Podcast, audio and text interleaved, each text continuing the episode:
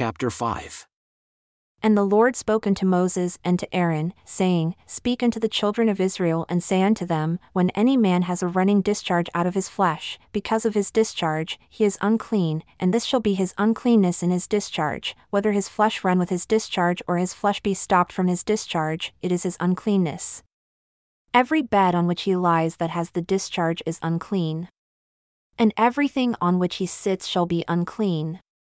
And whoever touches his bed shall wash his clothes, and bathe himself in water, and be unclean until sunset. And he that sits on anything on which he sat that has the discharge shall wash his clothes, and bathe himself in water, and be unclean until sunset. And he that touches the flesh of him that has the discharge shall wash his clothes, and bathe himself in water, and be unclean until sunset. And if he that has the discharge spit upon him that is clean, then he shall wash his clothes, and bathe himself in water, and be unclean until sunset. And whatever saddle he rides upon that has the discharge shall be unclean. And whoever touches anything that was under him shall be unclean until sunset. And he that bears any of those things shall wash his clothes, and bathe himself in water, and be unclean until sunset. And whomever he touches that has the discharge and has not rinsed his hands in water, he shall wash his clothes, and bathe himself in water, and be unclean until sunset.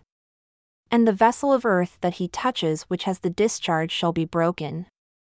And every vessel of wood shall be rinsed in water.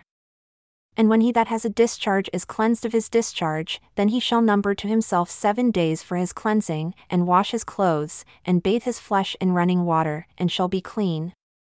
And on the eighth day, he shall take to himself two turtle doves or two young pigeons, and come before the Lord, unto the door of the tabernacle of the congregation, and give them unto the priest. And the priest shall offer them, the one for a sin offering and the other for a burnt offering, and the priest shall make an atonement for him before the Lord for his discharge. And if any man's seed of copulation go out from him, then he shall wash all his flesh in water and be unclean until sunset and every garment and every skin on which is the seed of copulation shall be washed with water and be unclean until sunset. The woman also with whom a man shall lie with seed of copulation, they shall both bathe themselves in water and be unclean until sunset. And if a woman has a discharge and her discharge in her flesh be blood, she shall be put apart seven days, and whoever touches her shall be unclean until sunset and everything that she lies upon in her menstruation shall be unclean. Everything also that she sits upon shall be unclean. And whoever touches her bed shall wash his clothes, and bathe himself in water, and be unclean until sunset. And whoever touches anything that she sat upon shall wash his clothes, and bathe himself in water, and be unclean until sunset. And if it be on her bed or on anything on which she sits, when he touches it, he shall be unclean until sunset.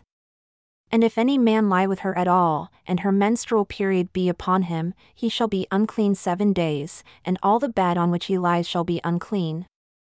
And if a woman have a discharge of her blood many days out of the time of her menstruation, or if it run beyond the time of her menstruation, all the days of the discharge of her uncleanness shall be as the days of her menstruation, she shall be unclean. Every bed on which she lies all the days of her discharge shall be unto her as the bed of her menstruation. And whatever she sits upon shall be unclean, as the uncleanness of her menstruation.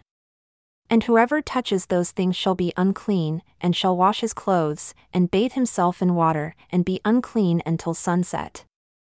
But if she be cleansed of her discharge, then she shall number to herself seven days, and after that, she shall be clean.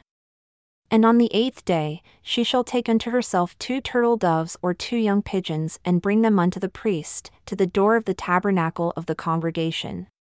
And the priest shall offer the one for a sin offering and the other for a burnt offering, and the priest shall make an atonement for her before the Lord for the discharge of her uncleanness.